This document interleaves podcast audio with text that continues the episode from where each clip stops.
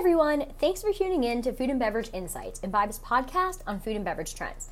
Since 1963, Imbibe has been developing innovative beverages just outside of Chicago. Our insights come from field and online research, syndicated data, and from working with leading food and beverage brands. My name is Ilana Orlovsky, and I've been on Imbibe's marketing team for more than three years. Collagen is the topic of today's podcast because this essential protein, which is most abundant in mammals and found in skin and other connective tissue, is also appearing more frequently in beverages, and we definitely expect this trend to continue. Collagen is made up of amino acids and it helps our skin, hair, nails, and joints stay healthy, but of course naturally diminishes as we age.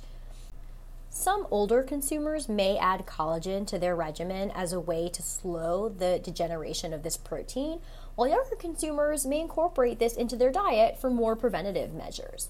And because more shoppers are prioritizing health and want their choices to be reflected by their exterior, some are actually opting to drink collagen as one method to help them achieve sort of this idea of beauty from within.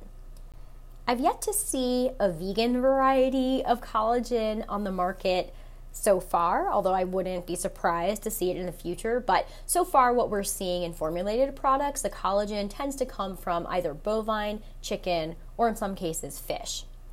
Protein powders fortified with collagen is another way that we're seeing collagen increase its penetration in the market, but it's also turning up in sort of less conventional RTDs.